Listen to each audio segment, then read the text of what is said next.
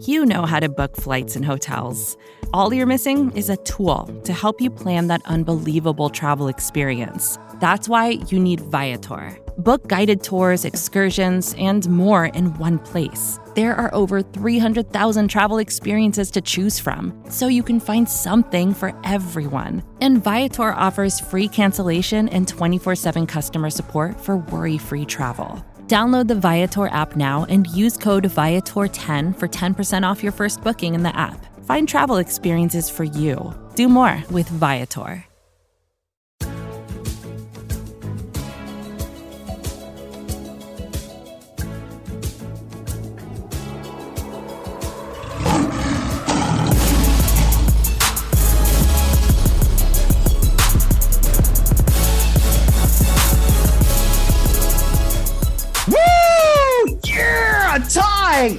A tie! It's a tie! How are you not excited for this? We tied the bastards. It hurt them more than it hurt us, believe me. Believe me. Welcome to the Pride of Detroit PODcast slash post game show. We're rolling both into one today. It's a tie. It's a tie. It's not a loss. It's a tie. The Lions can't go 0 17. That's what this means. And it means the Steelers hate themselves more than you probably hate Ryan Santoso for missing that field goal, for putting no energy at all into that field goal. I'm sorry, Ryan Santoso. We love you. We love your mustache. But, and yeah, more than probably you hate Jared Goff for throwing probably the worst game I have ever seen from a human being trying to play the sport of American football. It doesn't matter. The Lions got a tie. 70 minutes that I will never have back. I ended this game going to the toilet to throw up. Not because of the game itself, but because I ate a bad lunch and I start, had to throw up. Either way, that's where I was in this game. I am Chris Perfett, the adequate host, at Chris Perfett on Twitter. Ryan Matthews, the rock god, is here at Ryan underscore POD, and Jeremy Reisman, their fearless leader at DetroitOnLion. Guys, I've got the mask on. It's a tie. Aren't you excited? No, Yes, absolutely. no. That was some of the most unentertaining entertainment I've ever had. And I almost mean that in as a positive way. It was a sight to behold that fourth quarter and that overtime That overtime was a work of art, Jeremy. they were just trading opportunities for the other team. Here, you take the game. No, you take the game. Eh, nah, you take it. It was it was it was as Midwest of a game as you could possibly get as as both teams were just being completely polite to the other team and uh it, it was just kind of a it was a here, you take it off. And a very uh, a very a very gentlemanly game coached by future USC head coach Mike Tomlin. I appreciate that out of him. you be, you better be careful. He'll jump in the zoom and, and strangle you. I welcome him. After seeing that game, I welcome death. Hmm. You do? You welcome death? You I welcome don't the want- great you don't- beyond. you don't want to even be around anymore? Look, Look, here's the thing. I, Okay. I, I want I want to highlight the ESPN uh, headline for this game: "Comedy of errors as Steelers Lions slog to 16-16 tie." I definitely use comedy of errors maybe twice That- in my post game recap.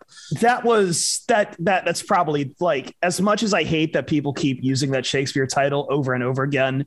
There's no other way to describe what we saw in that in that overtime as both Mason Rudolph and Jared Goff had to start throwing the ball, which meant that it put them both in the worst positions possible. Mason Rudolph to turn the ball over and Jared Goff to see someone coming up the middle uh, to sack him and decides rather than either trying to eat the sack or stepping up, he's just going to wheel backwards 10 yards before getting sacked, all, all the same. I, I, I, I want to just read the second half and into overtime, the drive results. Please, please do. The Lions come out and score a touchdown, and then a field goal from the Steelers, and then it's punt, punt, punt, field goal, punt, punt, punt, punt, punt, end of half, punt, fumble, miss field goal, punt, punt, fumble. It's beautiful. How how can you guys? I don't understand how anyone is upset right now. We just got to witness something that that you. I mean, we witnessed a a D three college game at the professional level. That is an insult to Division Three, Jeremy. Ep, no, it is not. that it, it is an insult to Division three quarterbacks because 14 of 25 for 114 yards and four And like yards third, a I was throw. gonna He had he had 11 yards at halftime. Listen, we need a better way to calculate throwing yards for a quarterback because I swear to God, half of those are yards after completion. Like half of those yards come because he throws five yards to Amon-Ra St. Brown, who gets him an extra 19 on top of it. Yeah, no problem. No, no It- question. It was Um, so it was so bad, Jeremy. But the thing is, is that by going completely away from Jared Goff and running the ball on like third and distance downs, the team had the best opportunity to to win. They, I they, they, it worked right up until the Steelers realized, oh, they're running the ball because Jared Goff can't throw and then stack the box. But other than that, I agree with you. And guess what? DeAndre Swift gets 100, an over 100 yard rushing day. Jeremy, you can't take that away from him.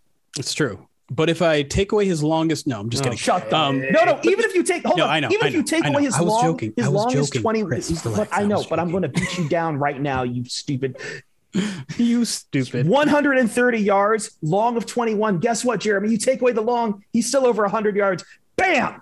Well, Hey, guess what? Weren't weren't you the guy who called Quick him maths. Theo Riddick on the last podcast, Chris? Yes, I was. Got I him. was. I will still, I will Uh, still own no, that. okay, let's let's talk about the Lions offense because I think that's obviously the headline of this Yes, game. yes. I, will let's talk. Let's talk. We'll talk. We'll save Santoso for a second here Sure. because of what happened there, and we're going to do a deep dive on Jared Goff as much as I don't want to. But yes, let's start on the rest. Of the Well, okay, so there's there's a couple headlines here. One is the running game was working for two and a half quarters. The I think maybe the the biggest headline though is is Dan Campbell kind of buried the lead all week when he said, you know, I want to I want a bigger imprint on this offense.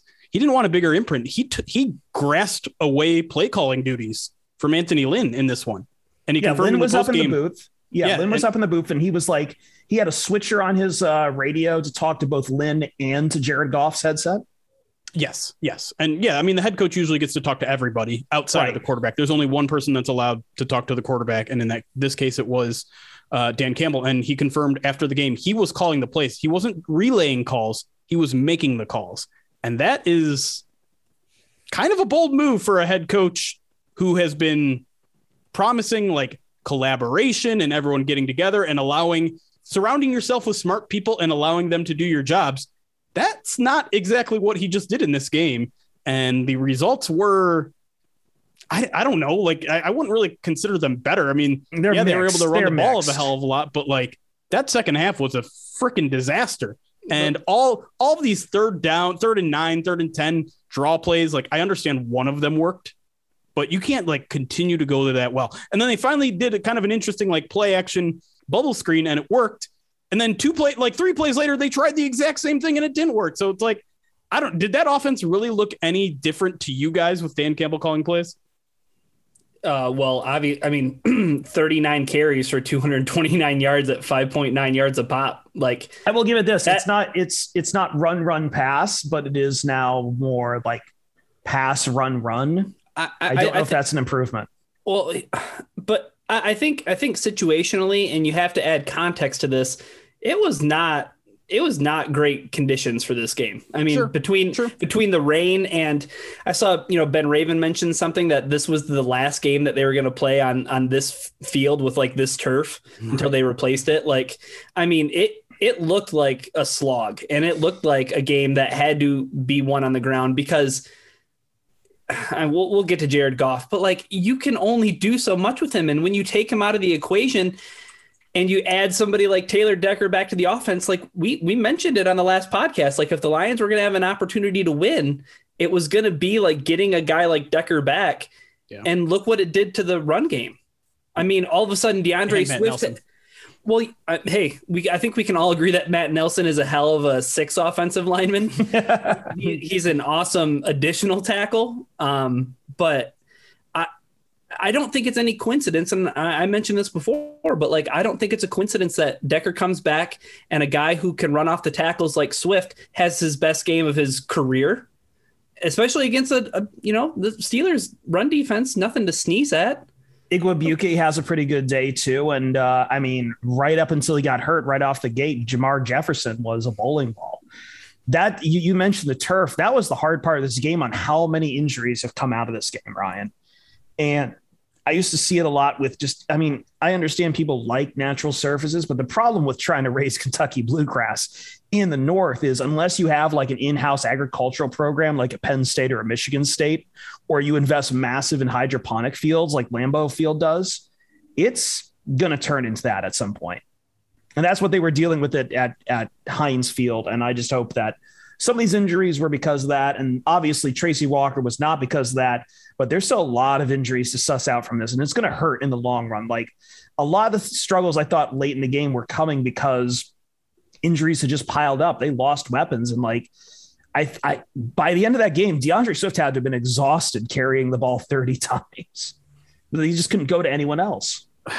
But I mean, there, there just has to be some sort of answer. I know Jared Goff is your quarterback. I know this wide receiving core is what it is, but like, right, you can't you can't tell me there's not a play for third and eight that doesn't involve a bubble screen or a drop play. Like this, that's what I was hoping. That's that's what Dan Campbell's saying. All, all is, is like we have to at some point give these wide receivers a chance to make a play. We have to push the ball downfield. And yes, they had an opportunity early in the game, and Jared Goff underthrew it by five yards. That's true. But like you got you got to a point in this game in which the Sears like, all right, we're just not gonna allow you to run the ball. Do something else. And the Lions never did anything else. And and when the running game doesn't work and you're in a third and eight, you have to throw something other than your fastball, which is apparently a draw play. That's your best third and eight play on your play sheet. You got to find something else. And I was really hoping that they were going to find something else. And listen, it's not easy. It's not easy for any of these guys. But when when Dan Campbell enters the room and he says, "Listen, we we got to push the ball downfield. I, I got to come up with some new things. I got to be more involved because what we're doing isn't working." They just ended up doing what they do. We all thought going into this week that Amon-Ra St. Brown was going to play a much larger role in the game. And late in the game, he had some big catches. But yeah, it's at that point, it's too little, too late. It seems to be always be the case with Amon-Ra St. Brown. TJ Hockenson ends this game with a what? goose egg with yeah. more with more penalties than targets. I, to me, that's unacceptable. Like you you try that seam route to him and it ends up getting picked off, but you get bailed out by by holding call. Like, Jared Goff almost got him killed, by the way. True, yeah. true. But I, I mean, I'm just like, don't if, if you're if you're just going to do this the rest of the season, don't feed me bullshit that we're going to push the ball downfield. Just don't feed me that.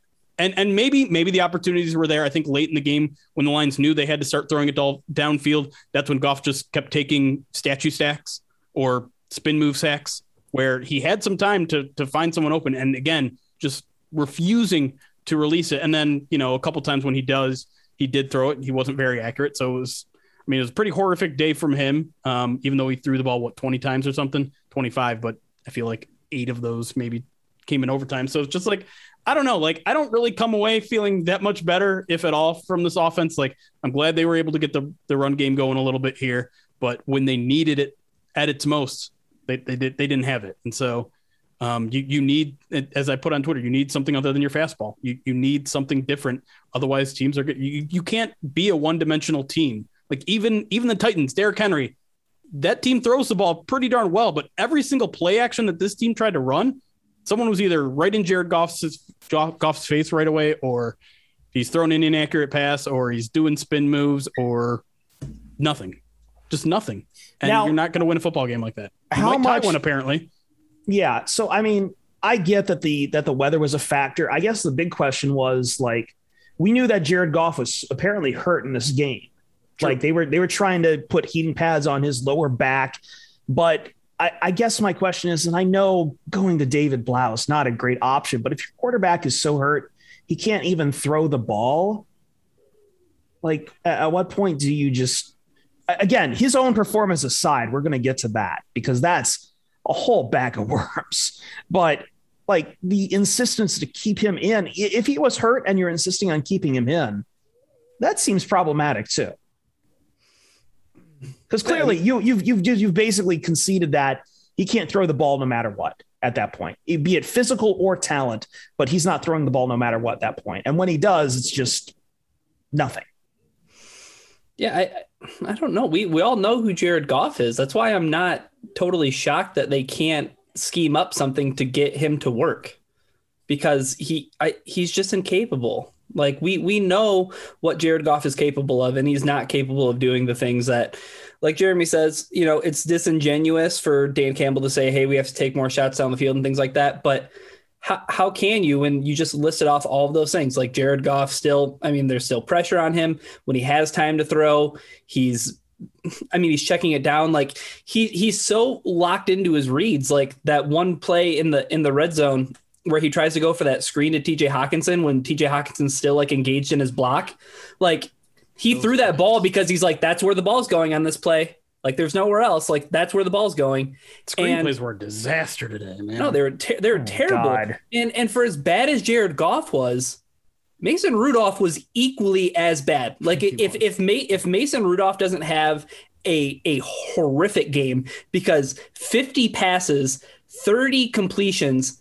We, uh, Jared Goff had a 4.6 average. Mason Rudolph had a 4.8 average. How many of those? uh, By the way, I'm curious to see how many of those Mason Rudolph throws are going to get counted as like turnover worthy plays, because they were they were into some bleep Well, I more mean, than they a were- few times. They were th- there were turnover worthy plays, but then there were plays where like he missed receivers who were wide open. Yeah, yeah. I mean, that would have that that would have that would have extended drives on you know slant routes and you know just up. I mean, he was so inaccurate, and this is I mean this is probably what this is what results in this game being a tie is how bad the quarterback play is. I I think that if Ben Roethlisberger plays this game, I I I have a feeling that the Steelers probably pull this one out. Probably because we don't we don't get any pressure. We got no pressure on Mason Rudolph whatsoever.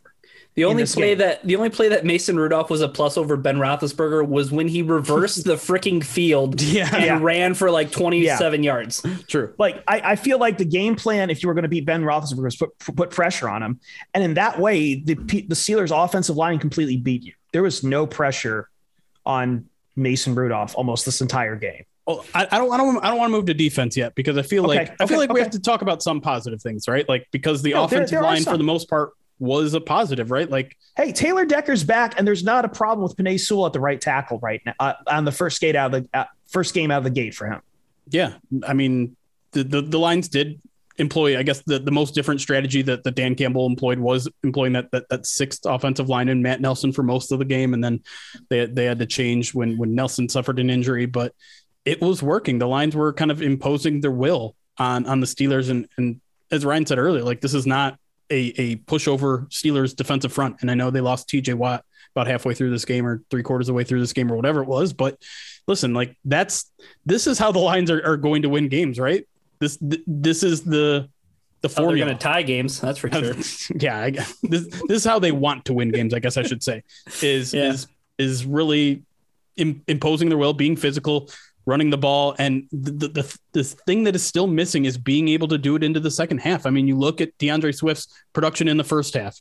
He runs the ball 13 times for 73 yards, 5.6 yards per carry. Second half, 20 rushes, 57 yards, 2.9 yards per carry. That ain't gonna cut it. Well, also going into this game, his career high in rushing attempts was 16. And Right. this was a game it. where, yeah, this guy got ran into the ground literally. And You- you- and it kind of makes you wonder if if Jamal William, Williams is in the game, maybe they're a little bit better towards the end of the game. Jefferson. I'm, I'm kind of game- surprised they, they went away from Godwin though. Like he he has that big run and never touches the ball again. And he only got two carries in this game. Yeah, it was it was a first. He got a first down right before his touchdown run. Then he had the big touchdown run. Didn't touch the ball again. And listen, I know Swift's your playmaker. I know he had a really good first half. But if you're trying to be physical, like Swift isn't that guy. And he started doing the same things that I would have been frustrated about for the first half of the season, which is bouncing around a little bit and not just kind of hitting the hole there. Not not that the hole was always there. And and again, I, I want to give Swift a lot I- of credit. And I know I started this whole thing saying let's let's talk about positive things, but um, I don't know. It was just a little bit frustrating not to see Godwin touch the ball again. No, And- I think, but I think I agree with you in that, like, he had to carry the ball 33 times. Yeah. Najee Harris touched the ball 26. Najee Harris is that kind of back that can get abused, you know, that many times. DeAndre Swift needs a change of down back. That's not a knock on DeAndre Swift. That's just kind of the back he is. Yeah.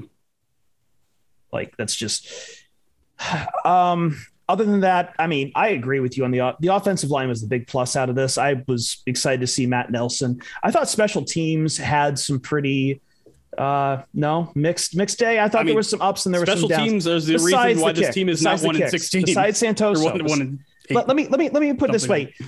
When I say special teams, I mean like fielding, punting, punts, and kicks, not not actually I- the I guess- act of kicking. Yeah, I guess that was a big part of this game since there each team punted it probably about 15 times based on my basic estimate. I, do you want to talk about Santoso? Because, like, first off, it goes to overtime because of the mixed missed PAT. Hmm. Hmm. But I mean, it probably changes the strategy of of the Yeah. Steelers at the end of the game. But Right. like, yeah, I mean, just by counting numbers, it Sure. would have been 17 to 16. But I don't know what that kick was at the end of the game. It didn't look like it got chipped. It didn't look like it, it got definitely blocked. did not get touched. It was anyone. set up. It was set up fine. I didn't see laces in or anything on it. It just, it was just a bad kick. I'm, I don't know. I don't want to hammer a, a backup field goal kicker, and, and maybe part of that is because I interviewed him a couple weeks Yeah, we ago. just Maybe- had him on the maybe- freaking the maybe mustache. it's because I love his mustache. Yeah. Whatever, but like, yeah, it sucked. It was not a good kick, and it's not a good look to miss a, a game-winning kick and an extra point in a game. And uh, I mean, that's what happens when when you're down to when you you're basically. I mean, let's let's remember how we landed on Ryan Santoso here. We had a training camp battle between kickers, which resulted in no winners. So then we we claim Austin Scott Seibert. We we bring in Ryan Santoso. Seibert suffers an injury, I guess, midweek. And, and and all of a sudden we we have to deal with Santoso, a guy who was punting two or three years ago. So, I mean, it, it's I It don't. just sucks it, for him. It, it sucks. It sucks for him. It sucks for him. it Well- sucks for him. It sucks for the Lions. It's you can blame them if you want for maybe not. I, I know I kind of jokingly put it out there, and I know there are a lot of people that maybe feel this way, but Matt Prater not being re-signed, Matt Prater's re-signed. Lions win this game. I think we can all pretty much agree, right? But is, is Matt Prater worth, you know, one in? I know I'm jumping the gun here. One in sixteen versus oh, oh Maybe. or oh 16 and one. Maybe. Not really. Well, All right. what what about hold on? What what about two plays before that when the, the Lions get it down to Pittsburgh's 28 but there's a holding penalty yeah, on TJ Hockenson. I, I was And screaming. It was so bad. So bad. Backs them up to the 38 and they're able to get some yards back with Kalif Raymond, but I don't know. You're closer. You're gonna have a you're gonna have a whole nother down. Like I don't know. It it's it sucks, man. I mean, that, that's just like the the first of of a, a lengthy comedy of errors that that. And yes, I'm throwing that out there again. You know, the, the Steelers were very much in a position to win that game, and Pat Freiermuth puts the ball on the ground. The Steelers had an opportunity with good field position and snapped the ball 15 yards over Mason Rudolph's head. The Lions had, got the ball at midfield in overtime, and Jared Goff takes a spinny sack for 15 yard loss and can't recover. Like it was just that was one of the more pathetic overtimes I've ever seen, and it's uh, it was as funny as it was ridiculous. Ridiculous. Well, you've mentioned comedy of errors twice, and now I'm about to monologue from that just to end this segment. Uh, when we come back, what do you want to talk about? Defense or Jared Goff? I, what what are we going to say about Jared Goff that hasn't already been said? He took the Rams to a Super Bowl. He's a, He's a winner. He's a tire. I was gonna say he's officially not winless without Sean McVay. Yeah, that's true. I am an ass indeed. You may prove it by my long ears. I have served him from the hour of my nativity to this instant, and I have nothing Oh my at god! his hands okay. for my service but blows. I will stop there. I will not read the whole monologue. I know Dromios monologue by heart. I am a Shakespeare nerd. Screw you. he wa- he he is still winless. I know, but he has a tie now. That's that's the important thing, right? Jeremy's giving me a thumbs up. I I guess Yeah, that counts. That, that, that, that counts. All right, let's take a quick break. We're overdue. Um, it is still November. Our mustaches are, my mustache at least is getting out of control and itching like hell, which is probably appropriate for this game. But we're going to keep breaking down the Detroit Lions' first tie of the season when we come back on the Friday Detroit POD cast.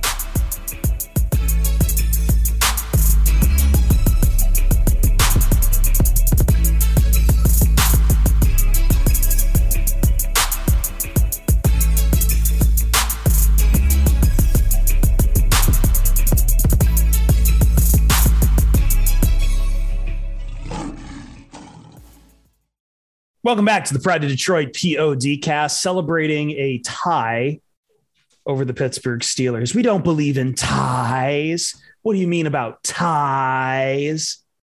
I love a tie. It makes people, it makes old head football fans so goddamn upset. It makes them so upset.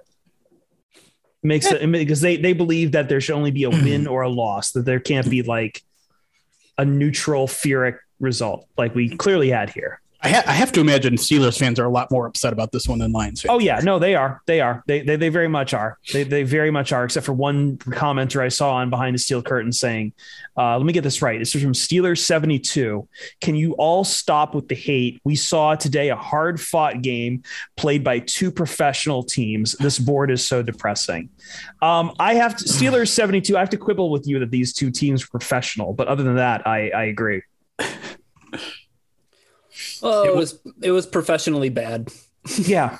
Yeah. All right. Uh, yeah. So we talked a lot in the offense in the first half. Uh, do you want to start in on the defense here? Yeah. Other than like, I, I think the big thing coming out of this is just going to be once again, Jeremy, worried sick to death. This defense is probably more decimated by injuries than ever before. Uh, we're going to have to see what happens with Tracy Walker, Trey Flowers, um, Jerry Jacobs. Jerry Jacobs. I, I feel like I'm missing someone else. um, Um, I think no, I think that's it. I mean, obviously Jermar Jefferson on the offense side, but still, like those are all big pieces, especially with the way Tracy Wa- Tracy Walker was flying around the field today. Yeah, I I mean, honestly, you can make an argument for those being your your maybe your top three defenders right now, um, in Jerry Jacobs, uh, Tracy Walker, and uh, Romeo, um, Romeo Carr, uh, Trey Flowers. But you know, I I, I don't know the the word I, I want to come up with with this defensive performance is is gutsy. Like it wasn't bad. You know, Najee Harris still had a pretty darn good game. He had 105 yards, 4.0 yards per carry um, you know, that's that's okay. Um, I thought they did a little bit better defending the run in the second half than they did the first. Nine passes defended. That's interesting. That that is significant. That I didn't realize. And I want it's tough because I want to give some credit for the secondary because you know Jerry Jacobs, Amani Oruwariye, they both got uh, some hands-on passes, and uh, even Derrick Barnes had a tipped pass and things Mhm. like that. But there were also there were some just there were some breakdowns on you know the, the first touchdown of the of the game. There was a, a communication breakdown on a third down. There was another communication breakdown. I felt like I felt like early in the game when they were passing the ball a little bit more, they found a little bit more success. And then late in the game, the lines kind of, you know, they closed up. They only gave up six points in the second half. Um, well, we I was gonna say we talked about this a little bit too. Like there were opportunities for Mason Rudolph to make plays because it seemed like there were Lions defenders that were not in either the right spot or they got they got burdened in in coverage and things like that. So Yeah. um, the the one the one play that I keep on thinking about that I absolutely hated was the pass interference call on Oruwariye. Like it sucks because he played clean coverage and the only thing he didn't do was turn his head. right. It's true. Yeah. I and and I, I guess like maybe a little bit of a shout out to Gilbert who had to come in for uh for uh Jerry, Jacobs. Yeah. Uh, Jalen Elliott too. He almost had an interception. J- he should have had an interception, Yeah. but I don't know. It, it's kind of like a mixed bag with Gilbert, right? Because he gives up a big pass play in overtime that probably should have ended the game, but he has the wherewithal to, to catch right back up to the receiver and, and clearly punch it out in in a, in a huge play that prevented a loss. I guess we can we can probably officially say God. almost set up a win, but certainly didn't.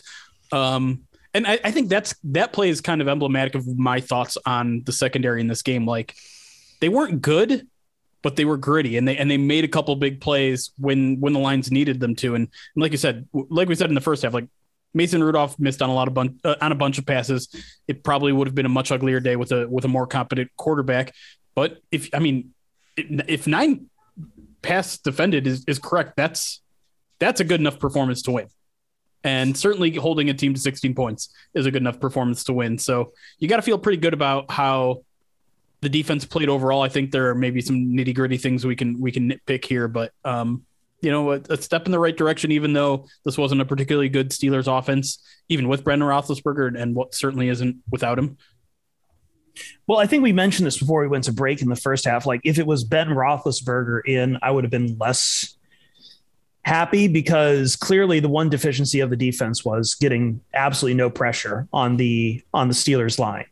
Now, I thought I thought you know what guys they did have up there. I thought Anzalone has still played incredibly well ever since they, you know, ditched Jamie Collins. I think he's played phenomenal, but like this was not a great game for getting like I, I know Okwara came away with a turnover, but I don't think there were there were no sacks on the day. There was only four tackles for loss. Like you just weren't uh, tackling was getting Najee Harris down was difficult. And I mean, it, to, to, yeah, I think I think pass protect or pass uh, rush is definitely something to talk about here because not only did the Lions not pick up a sack, they didn't pick up a quarterback hit, and and yeah. Mason dropped back fifty times, 50, 5-0. Like it's one yep. thing if you were Jared Goff and only threw it 11 times through the three and a half quarters and you didn't pick up a sack. Well, okay, well, they only dropped back 11 times. Drop back 50, 50, 51 if you include the the the run. Actually, ran it four times. So he really dropped back to pass 54 times in this game. And the Lions didn't even pick up a quarterback sack. And, you know, they mixed up some blitzes, and uh, I think they did get some pressure on some third downs that, that maybe forced poor throws. But in general, um, they're not winning with a four man rush right now. And that that is definitely an issue. I think the improvement that we saw from two weeks ago in the Eagles game, though, should should be celebrated in a way because while you know Najee Harris had a like quote unquote solid game, you know, four point yards a carry. It, it, was a huge improvement, I thought, over the the Eagles game. Like the Eagles game, it, it almost looked like there was a there was definitely a little bit of hangover every time the defense took the field and knew that they had to try to stop the Eagles run game when they knew that the offense just wasn't doing anything. Yeah. I think I think the defense played a little bit more inspired today because they were they were in the game all the time and you know they ended up making of i mean without those turnovers it, you know this is a pittsburgh win you know without yeah. uh god i'm forgetting the cornerback's name without him punching punching the ball out you know yeah. for the turnover on Diontae Johnson, Julian Okwara getting the interception like yeah, I, I think this is a much different ball game if the Lions don't win the turnover battle. No question, and you know, I think just just overall defensively, yeah, I, I think you make a good point in that, you know, the offense again was not helping out. A lot of three and outs in this game. So with with all those three and outs, with a guy like Najee Harris physically imposing you, a lot of teams right. would would do worse in the second half, right? Like they would they would start to get run over and, and give up big plays. The longest run uh, for the Steelers on the, on this day was twenty that twenty six yard scramble from Mason Rudolph. Najee Harris didn't have run beyond twelve yards. So Lions did a good job bottling that up. And like I said, they were much better in the second half. Najee Harris, 14 rushes for 45 yards in the second half, 3.2. I, I and will expect the defense to kind of give up right there and then because they're tired. They're fit and they're they're losing their footing out there. They're not getting any. I mean, it, it's got to be mentally and physically exhausting to have to deal with the Lions offense, let alone a good running back like Najee Harris. I will I will give them this on the run defense too. And I'd have to go back and watch the tapes. I might get this wrong, but I don't remember them doing anything up the middle. Like all those Najee Harris runs, he had to like get to the outside and just mm-hmm. really work to get those yards. And again, yeah, some of that came from some missed tackles on that on that 12 that he got, but they weren't giving up anything. They weren't getting beat on the line. Is my point. Like there was nothing. There was nothing coming up between the tackles to really just gash the Lions or punish them or out physical them. And, and I think one of the things too that the Lions defense can hang its hat on is that they didn't give up really any big time plays, like no huge chunk plays. Like Jeremy just mentioned, you know, the longest run being the Mason Rudolph run. The only other longest big- pass I think was to Diontae Johnson for 13 yards too. Like, well, I, I think th- there's oh 36, really, excuse me but that was that, that was the play that out. resulted in the turnover. So yeah, like there's yeah. there's that play, and then the only other big chunk play I can think of is the pass interference call. Right. Like yeah. beyond that, I, I think the Lions did a really good job of, like Jeremy said, bottling up their their offense and keeping it all in front of them, and they didn't give up any big plays. You know, consequently, I, well, I guess the Steelers did give up the big run to Godwin Igwebuike, but um, you know, this was just a like a it was a game that felt like it was played all inside the numbers. Right. Like it was just it was a gross game, man. It's it, it, was it was the quintessential when people talk about Steelers football. The Lions played went out there and played Steelers football with the Steelers. They played they between did. the numbers. They yeah. played in sloppy weather and they played hard nosed and physical. yeah, that's I think that's a really good way to put it. And and they did so after getting punched in the mouth on the opening drive, right? Like they Mhm. they give up seven points right away and didn't. I mean, and looked like it was immediately going to be went three and out. day. Yeah, yeah. and they give up nine points the rest of the way. Like you, you can't you can't hate on this defensive performance that they kept him in there, especially like Ryan said with the turnovers. And you know there, there's stuff to build on. I don't think this is a great defense by any means because again, it doesn't need to be put into context here. We're dealing with a backup quarterback. We're dealing with a Steelers offense that really had wasn't that good. No Chase Claypool either. Yeah. No Chase Claypool as well. And they they were dealing with a bunch of injuries on their side too. They missed a couple guys on their offensive line.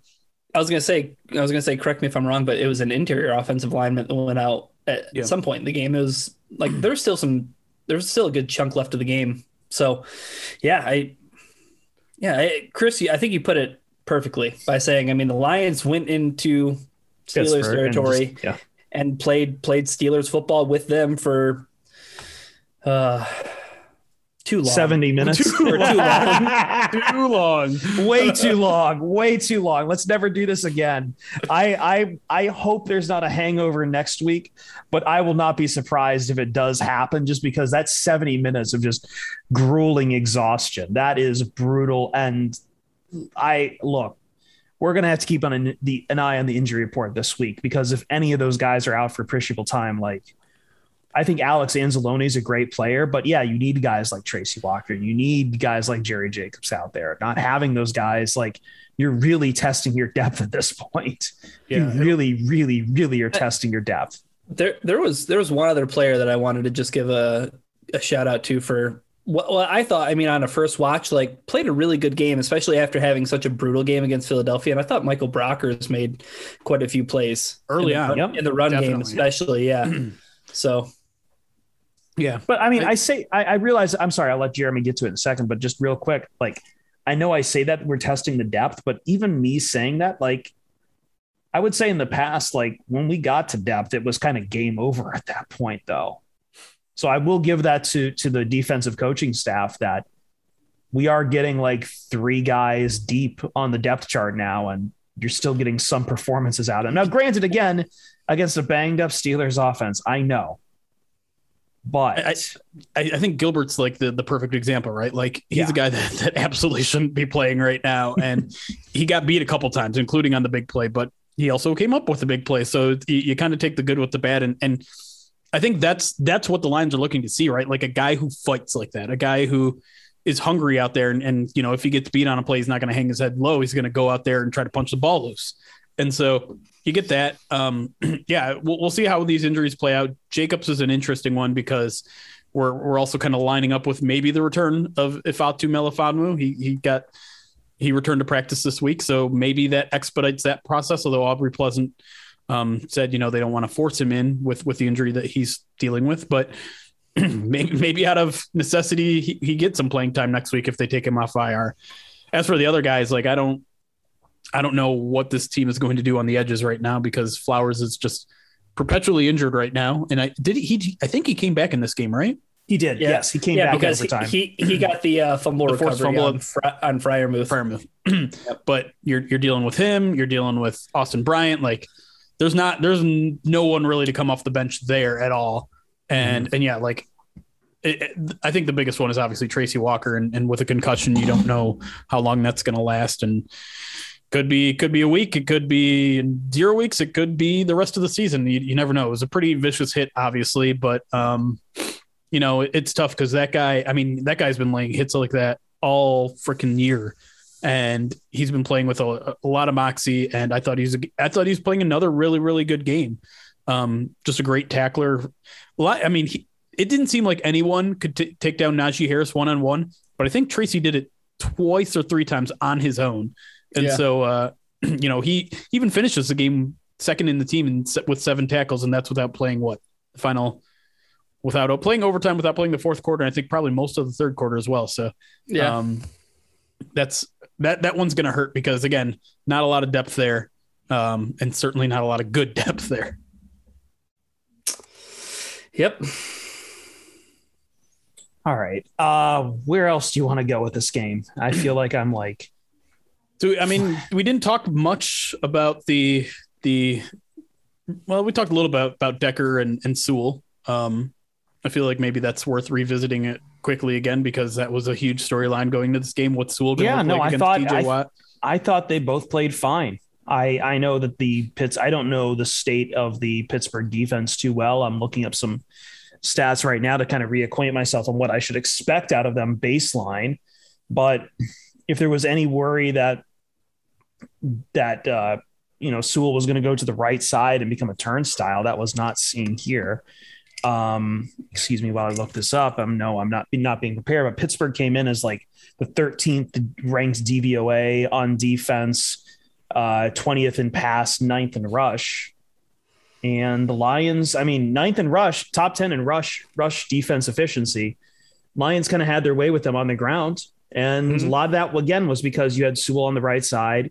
You had the six, you had the six uh, lineman sets with Matt Nelson, which a good use for Matt Nelson. It's, you know, great to see that he's getting a good role with the offense still, even though he's kind of lost that tackle job now with with Decker coming back. And I thought Decker had a pretty fine return. I'd have to see the PFF grades, obviously. Yeah, Yeah, I mean, I- I- I was Go gonna say, I, I was gonna say real quick. I, I didn't notice like a lot of bad out of Decker. I know that there was one false start penalty, but you know, I, I guess the best mark of of a good offensive lineman is not noticing them, right? So yeah. Also, I think he had a holding in overtime and kind of a given up sack there. But yeah, I think overall, fine. Um, you know, I, I, I, I'm eager to go back and see why play action was so inefficient, and I think part of it is just like that is a really um, disciplined Steelers defense, in that like just like any of those like naked bootlegs where you're you're play actioning and then running and they you know they have like a an unblocked defender. And the Lions I guess were convinced that they're they were running the ball so well that that unblocked defender would come crashing down. And every single time that's not what happened. Like Jared Goff would come and there was a guy right there in his face. And we mentioned before like the the, the screens weren't working. It just seemed like every passing option that this team had was just not working. And I don't necessarily think it's to me, it, I feel like it's more of a scheme thing because I don't feel like this team is that bad of a pass blocking team. It's just when you haven't, you know, those naked boot, bootlegs, you have an unblocked defender, and you're you're assuming they're not going to bite, or you assume they are going to bite, and they weren't. So it's it's frustrating that the the passing game couldn't get going with an improved offensive line, and maybe that's something that they'll look at going down the line is like maybe not get so create fancy with these passing plays and just do straight dropbacks because you know towards the end of that game there were a lot of straight dropbacks and I think Goff mostly had a clean pocket and just refused to throw the ball right? Held on the ball far too long and, and especially in overtime it seemed like.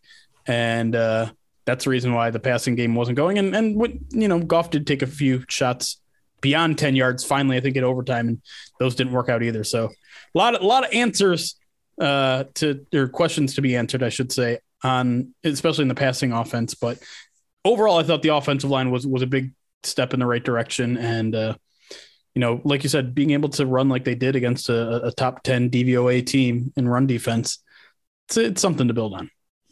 Now, can I? Um, oh, sorry, Ryan, were you going to get on something or no? Okay.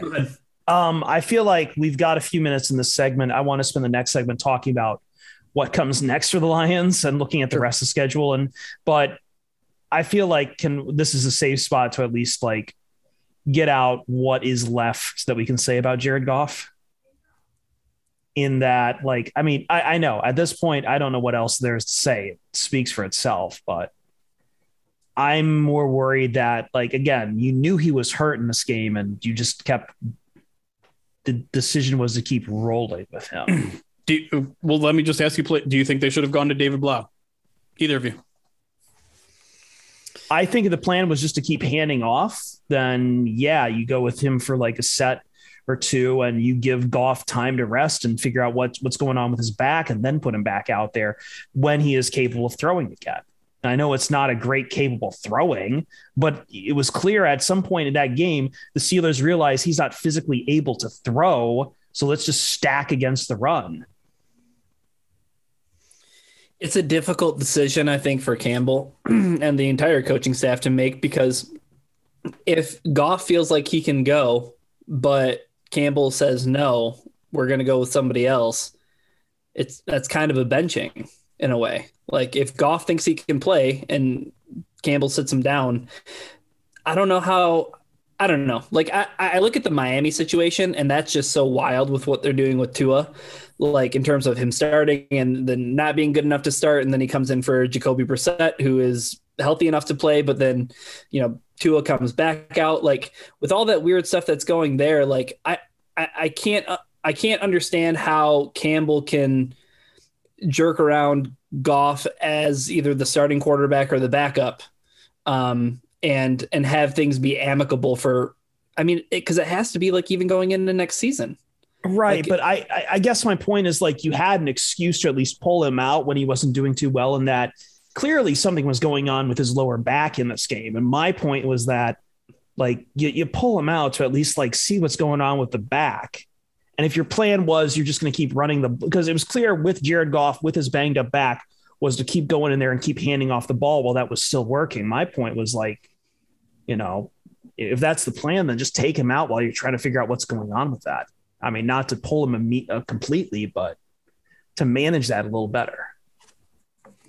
I don't know. Putting Blough in there, I don't think it improves their chances of winning yeah. at all. So I, I, think that's just kind of the I don't know. That's the conclusion that I. I, I get that people are exhausted and like, I mean, my God, the stats speak for themselves. I do too. I do too. But I, I don't know if this was the game to do it. Like if, like you're saying, Chris, I think that that, I think that argument also works in the other favor too, where it's like if you know you're just going to hand the ball off, then just keep Goff in there because he's not going to be asked to throw anyways.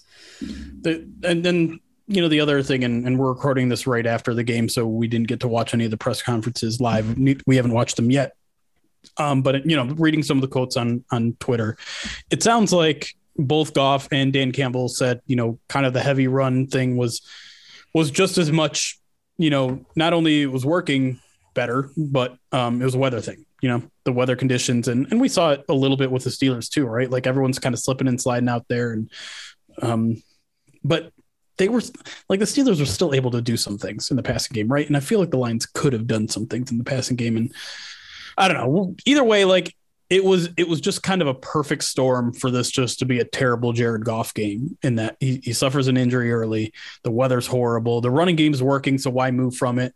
And I, I, it's just it's hard to watch. This offense is, is very, very hard to watch when the running game isn't working. And even when it is working, sometimes it feels like they're being overly reliant on it. And I don't know, just like I can't I can't stand to watch how, another third and five plus draw play. It's driving many, me crazy. How, how, many times did Goff get sacked in this game though? Four times, right? Yeah, and yeah. both those times, how many how many yards did he sacked on a lot of like he got? I think it was like he lost he 37 close, total yards. I, so close to 10 yards average each sack. Yeah. And again, it's that it's that thing because he sees the sack coming, and rather than either eating it or trying to like move in a way to avoid it, he wheels backwards every time and it turns into like a 10 yard, an eight, 10 yard sack. Well, I think this is the point that Jeremy made earlier. Like the Lions defense, Mason Rudolph dropped back to pass 54 times and they recorded no sacks. It seemed like they got very little pressure on him.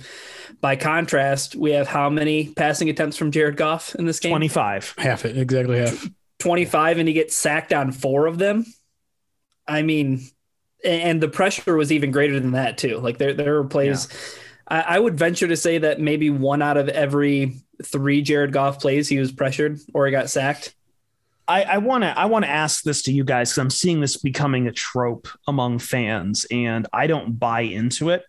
But I'm just curious if you guys are even willing to entertain it all because I I am starting to see people say, well, if you're going to keep playing Jared Goff, eventually you're going to lose the rest of the locker room because he's not good and not driving that offense and putting the defense back out there, et cetera, et cetera. Do you buy into that at all? Because I don't, I don't think that wins or loses a locker room. What the Lions do with Jared Goff. That would only be true if there was someone waiting. If the Lions like had a rookie waiting in the wings, the Lions don't. David Blough is not that dude. Maybe they might like Tim Boyle a little bit better, and, and it wouldn't completely shock me to see Tim Boyle at some point. But right now, like they don't have an option. And even I, I even saw on Twitter like D'Andre Swift called a, it a gutsy performance from Jared Goff today for for fighting through his injury, and so I don't think that's true right now at all. I don't think if if if there was a better option on the table, maybe you'd lose the locker room, but there's just I mean, there's not a better option. There's there's all like everyone is in the same boat right now where it's like we just have to go with the guys we got. There's no one that we can replace these guys at almost every single position where it's like, oh, we need an upgrade. Let's go get this guy on the bench. No, there's no, no one there. And, and that's that's the scary thing, right? Is like this. I think this coaching staff believes like if you're not if not pulling your weight, you're not going to play. We're going to play the guy that's that's hungry on the bench. Well, we're getting to the very back of the bench here, where it's like, okay, even if you're not playing hard, you're the only guy we got to, to put out there, so you got to play. And so I, I, think that's where they are with Jared Goff. Like David Blough's not the answer. David Blough doesn't get the Lions to win in this game. He doesn't. I, I, I think right now, to Jeremy's point, I think right now that those players look around that locker room and they're like, wow, a lot of the guys that we were planning on like being here, helping us contribute, aren't here. This sucks. We're really shorthanded. I don't think that they're pointing the finger at Jared Goff necessarily at this point. Yeah, because I, I, I, don't, I don't, I don't think the defense would have played the way that it played. I don't think the offensive line would have blocked in the run game the way that they blocked in the run game if if, if they were given up. So, yeah. All right, let's take a quick break here. When we come back, we're going to look towards what comes next for the Lions uh, in their now no longer only losses uh, win record, and what can change in the meantime and uh, I don't know if we'll say preview for the Browns game, but you know, just kind of picking up the scraps from this game. We're wrapping up shop here next on the Pride of Detroit PODcast.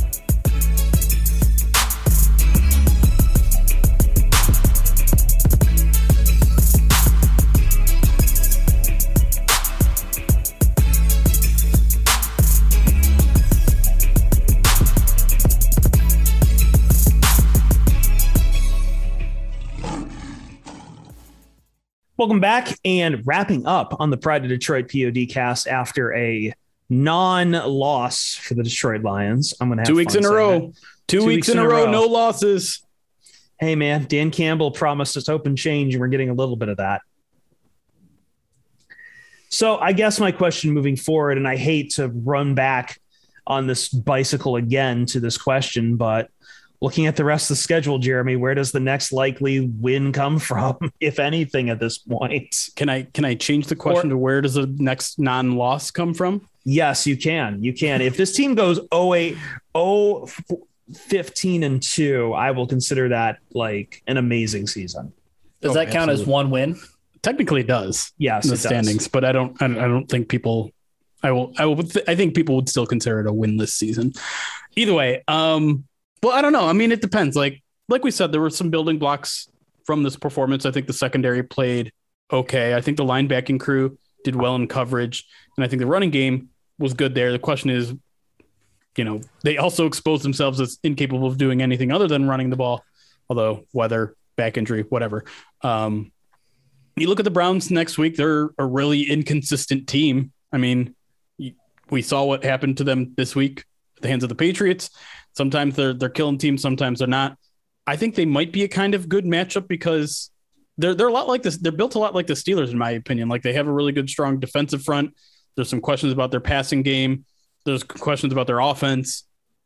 That's that's the best matchup you're going to get for a Lions team that doesn't have a lot of strengths on their own end. Um, you know, like Bears are, are kind of the same way too, right? Like good defense, not so good passing offense. Although we'll we'll see how Justin Fields builds on on last week's performance. I don't know. Like, I, I think part part of I feel like there's been some optimism coming out of the buy that like they'll be getting some players back. You know, we saw the fruits of getting Decker back. Maybe Fatu Melifonwu comes back soon.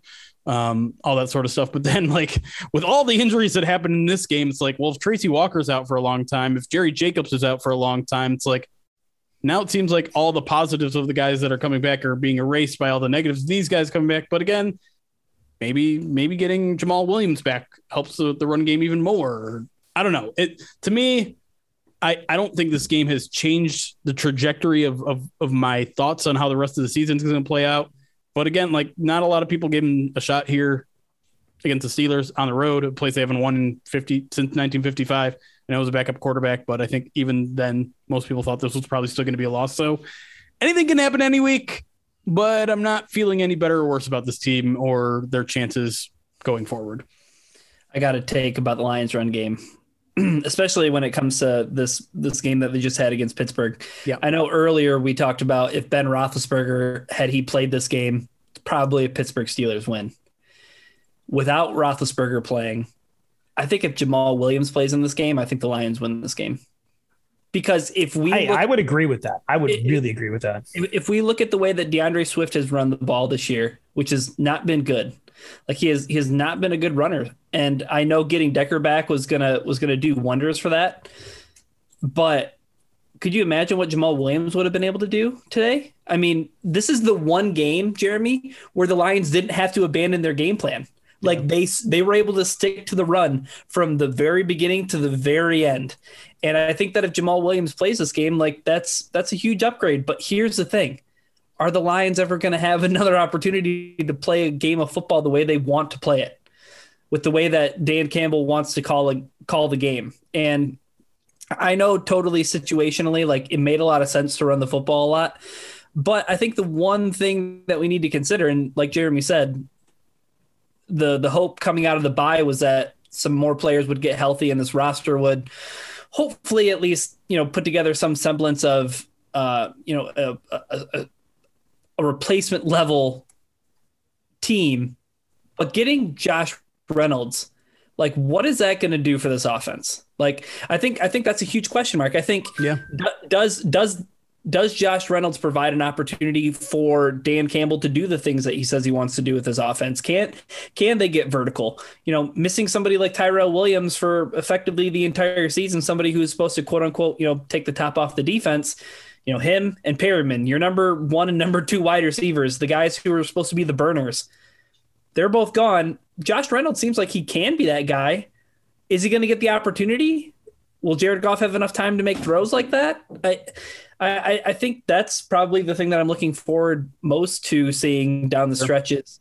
You know, can Jared Goff? And I'm not saying Josh Reynolds is is the elixir that's going to cure the the ills of this Lions passing game because I he he's he's one player and I don't think he can do it all on his own. But they they have to they have to try something, Jeremy. Like they have to try something. They do. Hopefully, hopefully they get better weather next week in, in Cleveland because I- I, guess I'm willing to say like, you know what, fine. If that's your excuse this week that you didn't push the ball downfield, is you took one shot early on and Jared Goff missed it, and the rain and, and sleet and whatever it was made it so we we couldn't throw it more than ten yards downfield, and even then we were shaky in doing that. I'll I'll I'll give you a one week pass for that. But with Josh Reynolds in the lineup, you got to throw something at least like I'm not asking for 40 yard bombs all the time. Something in the 10 to 20 range, intermediate passes. We're not even seeing those right now. So give, I give me just- give me five of those a game. I, I I'll do it even better. I'll just say I just wanted it earlier because again, like he had that connection late in the game to Amon-Ra St. Brown, Right. and I don't know if that's the old line of you know Campbell talking about that only happens because they're in cover two or whatever. I didn't, I wasn't paying attention too deeply to see if they were in cover two, and all, and you know, close in near the end of the game, I would hope they're not in cover two, but like. I mean, they clearly have something with Amon-Ra St. Brown. They're just that's only appears in the fourth quarter Right. that can't happen. You you need to like start activating it earlier in the game. And if Josh Reynolds helps you do it, I just I don't understand why it takes all this time to warm up the uh the golf cannon to fire off a little pew pew.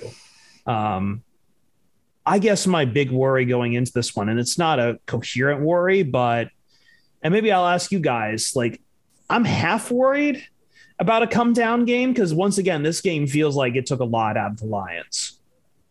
So I'm kind of I'm not saying it's going to be an Eagles game, but if they could, I could see them starting a little bit of flat against the Browns. And for a team this bad, they don't really have a lot of room to really have a bad quarter.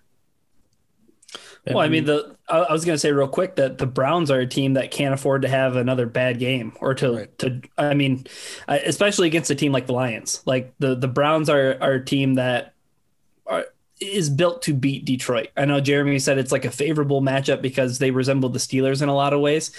But the Browns have much different aspirations than the Lions do, and their roster is just in a completely different spot. So, like, they are a team that should 100% beat Detroit next week. Let me ask.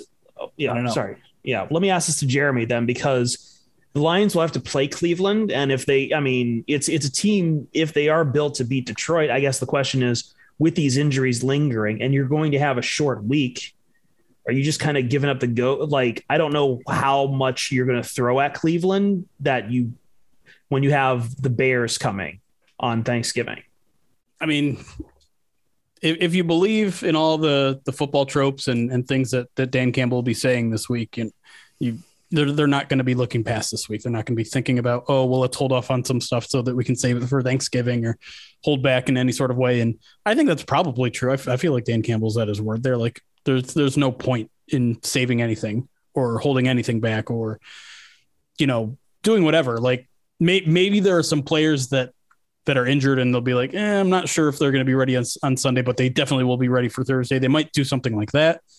Um, but you know, it, it, I don't think it ultimately will will matter too much. I don't know. Like, I, I, I don't want to focus too much on Cleveland because I haven't really done a full scouting report of them or anything. But just with their wild inconsistencies this year, and the Lions basically staying in most of the games, I, I, I assume it'll probably be a close one. But yeah, I mean, like, if if if you're the kind of person that believes these sort of things take an emotional toll on you and you come back the next week worse and you know the the the Browns are in the opposite position where like now they're fired up because they just got smoked.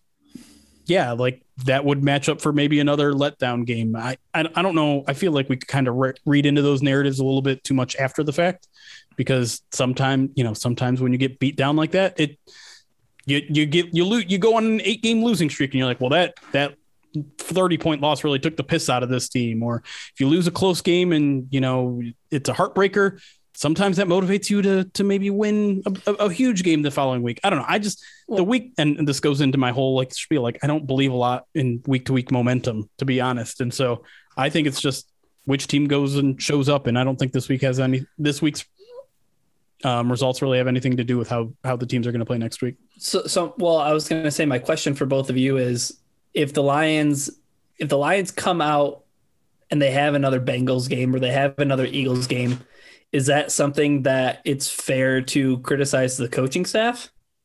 Yeah. I think I said I said the other week during the bye week, like one, maybe one and a half, two times. Like that's just the course of a football season. That you're just going to have these weird uh, layouts. But if it starts to become a pattern where you know, you play these hard fought downs the wire games, all effort, empty the playbook, and then come out flat the next week, then yeah, I think that's a that's a preparation problem. I thought I thought this game was a big like going in, I'm like, this is this is gonna show me a lot about the Lions coaching staff because they had two weeks to prepare because they were saying all these things like we're gonna change things offensively up and and all that sort of stuff. And listen, the, the weather probably had it so they couldn't open up the playbook as, as much as they wanted. And um, yeah, and I, I guess, saw I saw plenty of fans who were actually mad at, at Dan Campbell for some of the play calling that was going on. I, and I, I'll be honest, I was too. Like I like I've said probably three times already in this podcast. Like I, I can't take another third and long draw play. I just can't. Like I understand it worked once.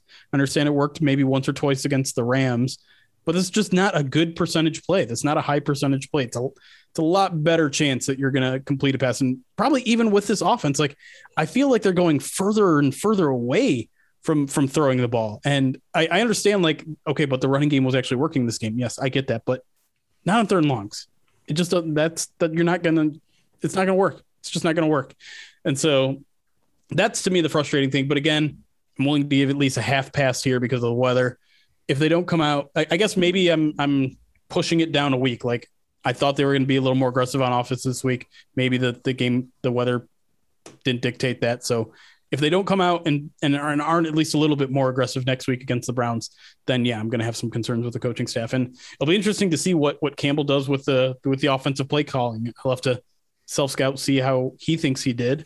Um, and, and I don't know, like, is that, do you guys think is that kind of a thing where it's like the, the toothpaste is out of the tube? You, you know, Anthony Lynn's not going to get those play calling duties back the rest of the season?